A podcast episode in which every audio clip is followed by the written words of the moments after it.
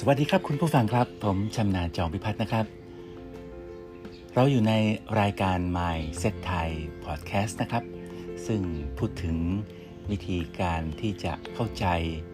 ชีวิต เข้าใจโลกจาก mindset หรือความคิด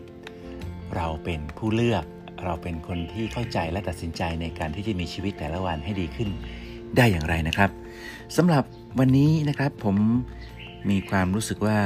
ควรจะได้พูดถึงประวัติศาสตร์ของโรคระบาดร้ายแรงในรอบ 300 ปีนี้ใหญ่ ๆ 3 ครั้งนะครับ โดยที่เรากำลังพูดถึงโควิด -19 แต่ว่าในปีนี้เป็นปี 2021 แล้วนะครับ การระบาดจริง ๆ นั้นเริ่มต้นจากปี 2020 เดี๋ยวเราค่อยมาดูในรายละเอียดกันว่าใน เพดมิกหรือว่าโรคระบาดร้ายแรงของโลกใน 3 ครั้งนี้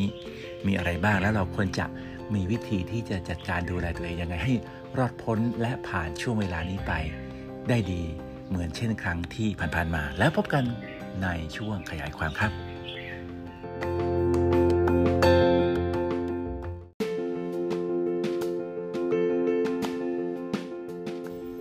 สวัสดีครับคุณผู้ฟังครับ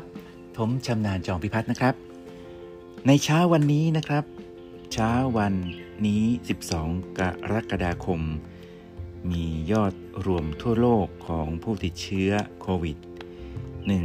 187 ล้านคนนะครับ แล้วก็ผู้เสียชีวิตนั้น 4 ล้านคนเศษสำหรับในประเทศไทยนะครับ มีผู้ติดเชื้อรวม 3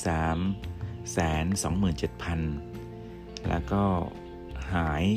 ป่วยจากโควิด แล้วเนี่ย 26,873 คน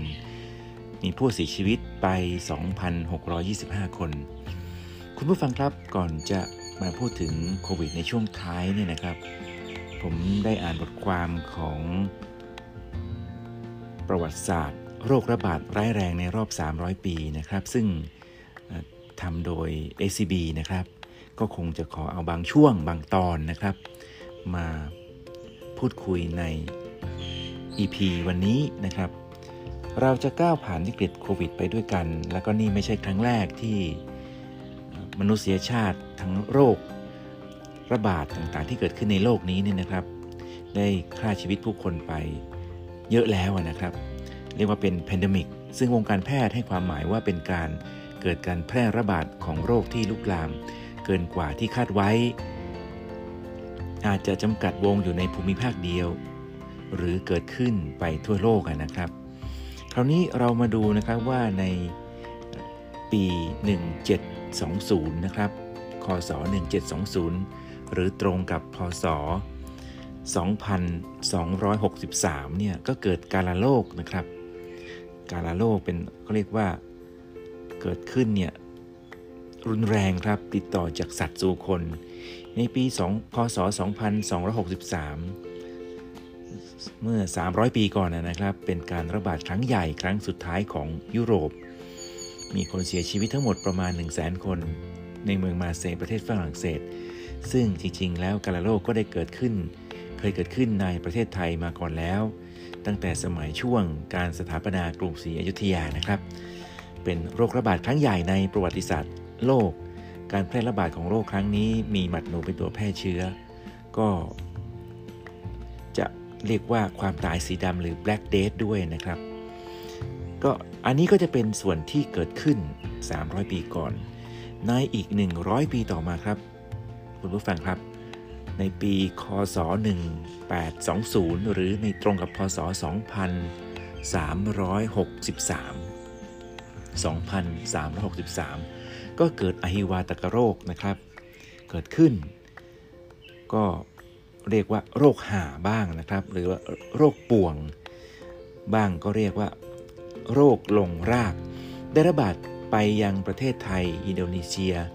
ฟิลิปปินส์ซึ่งตรงกับสมัยรัชกาลที่2นะครับพศ 2363 มีการระบาดจากอินเดียเข้ามาไทยผ่านทางปีนังทำให้มีคนตายจำนวนมาก ถนนหนทางเกลื่อนกลาดเต็มไปด้วยซากศพประชาชนอพยพหนีจากออกจากเมืองด้วยความกลัว การระบาดครั้งนี้มีคนตายในกรุงเทพและหัวเมืองใกล้เคียงประมาณ 30,000 คน ทั่วโลกประมาณ 1 0 0 0 0 0 คนนะครับ ก็มีความรุนแรงและลุกลามจนฆ่าชีวิตผู้คนอย่างไม่เคยเกิดขึ้นมาก่อน ในช่วงปลายรัชกาลที่ 3 ไอวาตกโรคระบาดขึ้นที่กรุงเทพเป็นช่วงเวลาราวๆหนึ่งเดือน ก็ มีหนังสือพิมพ์ข่าวภาษาอังกฤษได้รายงานว่ามีผู้เสียชีวิตกว่า 5,000 คน จนกระทั่งปี 2000 พศ 2416 ช่วงต้นรัชกาลที่ 5 ไอวาตกโรคก็ได้กลับมาระบาดอีกครั้ง และเวลาเพียงเดือนเศษ หนังสือพิมพ์ข่าวภาษาอังกฤษได้รายงาน ตัวเลขผู้เสียชีวิตฝั่งตะวันออกและตะวันตกมากถึง 6,660 คน อันนี้ก็จะถือว่าเป็นการระบาดใหญ่นะครับ จริง ๆ แล้วก็ยังไม่ถึงถึงร้อยปีนะครับ 1720 ในกาลโลก 1820ไอวาตกโรคนะครับ แล้วก็อีกร้อยปีต่อมานะครับ คศ 1920 หรือว่าพศ 2461 ครับ ก็จะเป็นไข้หวัดใหญ่สเปนครับ ไข้หวัดใหญ่สเปนเนี่ยนะครับ หรือว่า Spanish flu เนี่ยระบาด รุนแรงทั่วโลก ในระหว่างปีพศ 2461 ถึง 2463 ถือเป็นการระบาดครั้งรุนแรงที่สุดครั้งหนึ่งในประวัติศาสตร์ของมนุษยชาติ ไข้หวัดสเปนเกิดจากเชื้อไวรัสไข้หวัดใหญ่สายพันธุ์ H1N1 ได้แพร่ระบาดไปทั่วโลกในช่วงท้ายของสงครามโรคครั้งที่ 1 นะครับทำให้ผู้มีผู้ติดเชื้อราวหนึ่งใน 3 ของประชากรโลกในยุคนั้นเลยทีเดียว ส่งผลให้ผู้มีเสียชีวิตเนี่ยประมาณ 20-50 ล้านคนนะครับจำนวนผู้ป่วย 500 ล้านคนที่ติดเชื้อในปี 2461 และมีอัตราการเสียชีวิตอยู่ที่ราว 10-20%มีผู้เสียชีวิตมากถึง 25 ล้านคนในช่วง 25 สัปดาห์แรก ผมคิดว่าในร้อยปีที่แล้วนะครับ ก็คือไข้หวัดสเปนเนี่ยนะครับ ก็อาจจะมีช่วงเวลาที่คล้ายๆกับในช่วงนี้ จริงๆแล้วหลังจากนั้นก็จะมีไข้หวัดใหญ่เอเชียอีกนะครับ แล้วก็ในปี 1965 1967 นะครับไข้หวัดใหญ่ฮ่องกงในปี 1968 ติดติดกันนะครับ แล้วก็ HIV เลยโรคเอสในปี 2005-2012 อย่างไรก็ตามนะครับ ยังมีไข้หวัดใหญ่ปี 2009 อีก แต่ก็ไม่มีครั้งไหนนะครับที่จะมีลักษณะคล้ายหรือใกล้เคียงกับไข้หวัดสเปนนะครับเมื่อร้อยปีที่แล้ว หรือว่า 200-300 ปีก่อนนั้น ซึ่งเราเรียกว่าเป็นโควิด -19 ในปี 2563 ที่มีการระบาดใหญ่ก็คือปี 2020 นั่นเอง ท่านที่รักครับโควิดเนี่ยในปัจจุบันนี้นะครับ อย่างที่ผมเรียนไปตอนต้น อาจจะเป็นจุดเริ่มต้นนะครับ 1-2 ปี คราวนี้ในช่วงร้อยสองร้อยหรือ 300 ปีก่อนเนี่ยนะครับ สภาพเศรษฐกิจ สภาพสังคม ประชากร ความรู้ข้อมูลทางวิทยาศาสตร์การแพทย์การติดต่อสื่อสาร หรือว่าโซเชียลมีเดียต่างๆเนี่ยมันไม่ได้มีแบบนี้นะครับ ถ้านับเมื่อร้อยปีก่อนเนี่ยคือไข้หวัดสเปนนะครับ ก็มีเกิดการสูญเสียไปทั่วโลกทีเดียว และก็เยอะมาก ถ้าโดยสรุปก็คือประมาณ 1 ใน 3 ของโลกนี่นะครับ ตอนนี้การแพร่ระบาดโควิดนั้นก็ยังไม่ถึงขั้นนั้นนะครับ ประชากรของโลกประมาณ 7,000 7,000 กว่าล้านคนนี่นะครับ ประชากรไทยเรา 69 ล้านคน ก็หวังว่าจะไม่ไปถึงขั้นนั้น ตอนนี้เราก็มีข้อมูลมากมายที่มีการเปรียบเทียบ ทั้งในแง่ของการผลิตวัคซีนนะครับ ก็คือจากทางด้านอเมริกา ซึ่งใช้โมเดอร์นากับไฟเซอร์ที่เรารู้จักกันนะครับ ใช้เทคโนโลยีล่าสุดในการผลิตวัคซีน ก็ยังมีผู้ติดเชื้ออยู่จำนวนเยอะ ส่วนทางด้านยุโรป ใช้ AstraZeneca และอื่นๆอีกนะครับแม้กระทั่งรัสเซียเอง แล้วก็เทคโนโลยีแบบดั้งเดิมอย่างใช้เชื้อตายของจีน ผ่าน CanSino Sinopharm Sinovac ต่างๆ เหล่านี้นะครับ ก็มีการใช้ข้อน่าสังเกตอีกด้านหนึ่งนะครับ ในวิธีการบริหารจัดการสำหรับกลุ่มประเทศ 2 รูปแบบ ก็คือประเทศที่เรียกว่า มีการปกครองแบบประชาธิปไตยนะครับ กับประเทศที่ถือว่าเป็นคอมมิวนิสต์นะครับ จริงๆเขาก็เรียกว่าเขาเป็นประชาธิปไตยเหมือนกันนะครับ แต่ว่ามีพรรคเดียวให้เลือก เราก็แบ่งออกเป็นคร่าวๆสองแบบนี้แล้วกันนะครับ ประเทศฝั่งประชาธิปไตย และประเทศฝั่งคอมมิวนิสต์ ซึ่งการดูแลประชากรเนี่ยแตกต่างกันนะครับ ประชาธิปไตยประชาชนก็จะมีสิทธิ์ มีเสียงมีโอกาสเลือกใช้ชีวิต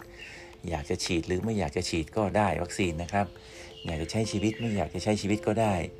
วิธีการเขาก็จะมีทั้งตั้งแต่เบาไปหาหนัก ตั้งแต่ขอความร่วมมือไปจนถึงการบังคับใช้กฎหมาย การปิดเมืองล็อกดาวน์เคอร์ฟิวหรืออะไรต่างๆ แต่ประเทศฝั่งคอมมิวนิสต์โดยมีพี่ใหญ่คือประเทศจีนเป็นหลัก หรือแม้กระทั่งเวียดนามอย่างเงี้ยนะครับ ถือว่าสิทธิของประชาชนนั้นย่อมอยู่ภายใต้การ กำกับดูแลหรือควบคุมโดยรัฐ ดังนั้นถ้าบอกว่าปิด บอกว่าหยุดหรือว่าห้ามนี่นะครับ ก็จะถือว่ามีบทลงโทษที่ชัดเจนและรุนแรงสำหรับประเทศจีนซึ่งใช้เทคโนโลยีผลิตวัคซีนแบบเชื้อตาย ซึ่งเป็นแบบเก่าที่สุดนะครับ ถ้าโดยทางการแพทย์ที่ผมอ่านติดตามอยู่ก็คือมีผลกระทบ หรือผลข้างเคียงต่อผู้ฉีดวัคซีนน้อยที่สุด แต่ก็จะ ไม่สามารถ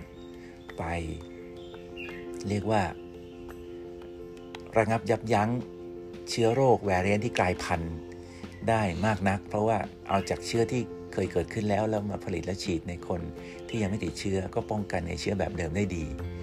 ก็เหมือนกับว่ามีโรคกำบังแบบค่อนข้างเบาบางนะครับ แต่ก็ป้องกันตัวเองได้พอสมควร แต่ว่าทำไมประเทศจีนซึ่งมีประชากรถึง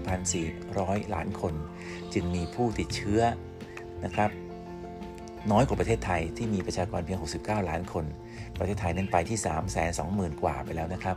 ส่วนจีนนั้นยังอยู่ที่แสนกว่าอยู่เลยนะครับ และขณะที่เดียวกันเนี่ยผู้ติดเชื้อ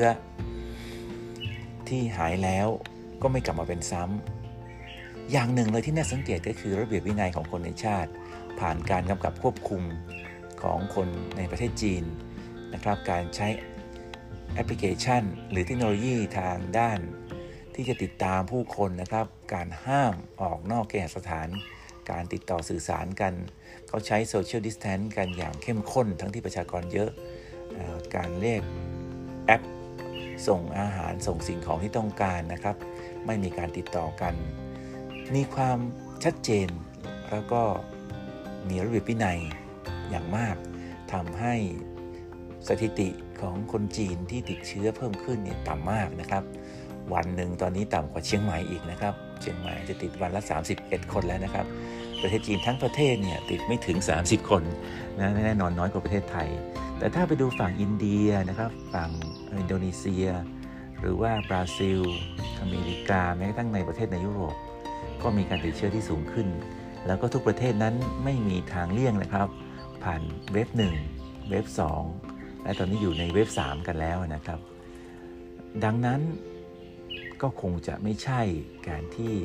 ทุกคนจะปลอดภัยด้วยวิธีใดวิธีเดียวนะครับ ในความเห็นของผมนะครับ เช่นหวังว่าจะพึ่งวัคซีนอย่างเดียวก็คงไม่ใช่ หรือว่าจะหวังว่าจะได้วัคซีนที่ดีที่สุดคำว่าดีที่สุดนั้นยังไม่เกิดขึ้น เพราะว่าการแพร่ระบาดยังเกิดขึ้นโดยทั่วไป ดังนั้น ทุกคนก็ควรที่จะระมัดระวังตัวเองนะครับทำโซเชียลดิสแทนล้างมืออยู่กับผู้คนที่ในชุมชนให้น้อยที่สุดนะครับทำงานผ่านออนไลน์ work from home แล้วก็พัฒนาตัวเอง โดยการเรียนรู้ในหลายสิ่งหลายอย่างที่เราไม่ได้ใช้ชีวิตประจำวันแบบดั้งเดิม ก็หวังว่าพวกเรานั้นจะผ่านช่วงเวลาแบบนี้ได้ แต่ว่าสำหรับส่วนตัวผมแล้วผมทำยังไงบ้างนะครับ ส่วนตัวผมเองนั้นในช่วงเวลาแบบนี้ก็มาฝึกนี่างนะครับทำสื่อทางโซเชียลที่ตัวเองยังไม่เคยได้ทำนะครับ ประชุมกับน้องๆทีมงานผ่านทาง MS Team หรือบางครั้งก็ Line นะครับ บางครั้งก็เป็น Zoom แล้วก็มีการที่จะคุยกับลูกค้าช่วยเหลือลูกค้าแนะนำลูกค้าผ่านการโทรศัพท์ ผ่านการใช้โซเชียลมีเดียต่างๆเหล่านี้นะครับ ในช่วงนี้ไม่ได้ว่ายน้ำบ่อย ในช่วง2อสปีก่อนนะครับ ก็กลับมาว่ายน้ำรักษาสุขภาพให้แข็งแรง รวมทั้งพูดคุยกับเพื่อนๆพี่น้องด้วยความรักและปรารถนาดีต่อกัน สิ่งไหนที่จะช่วยคนที่ลำบากกว่าเราได้ก็ช่วย สิ่งไหนที่จะเป็นการ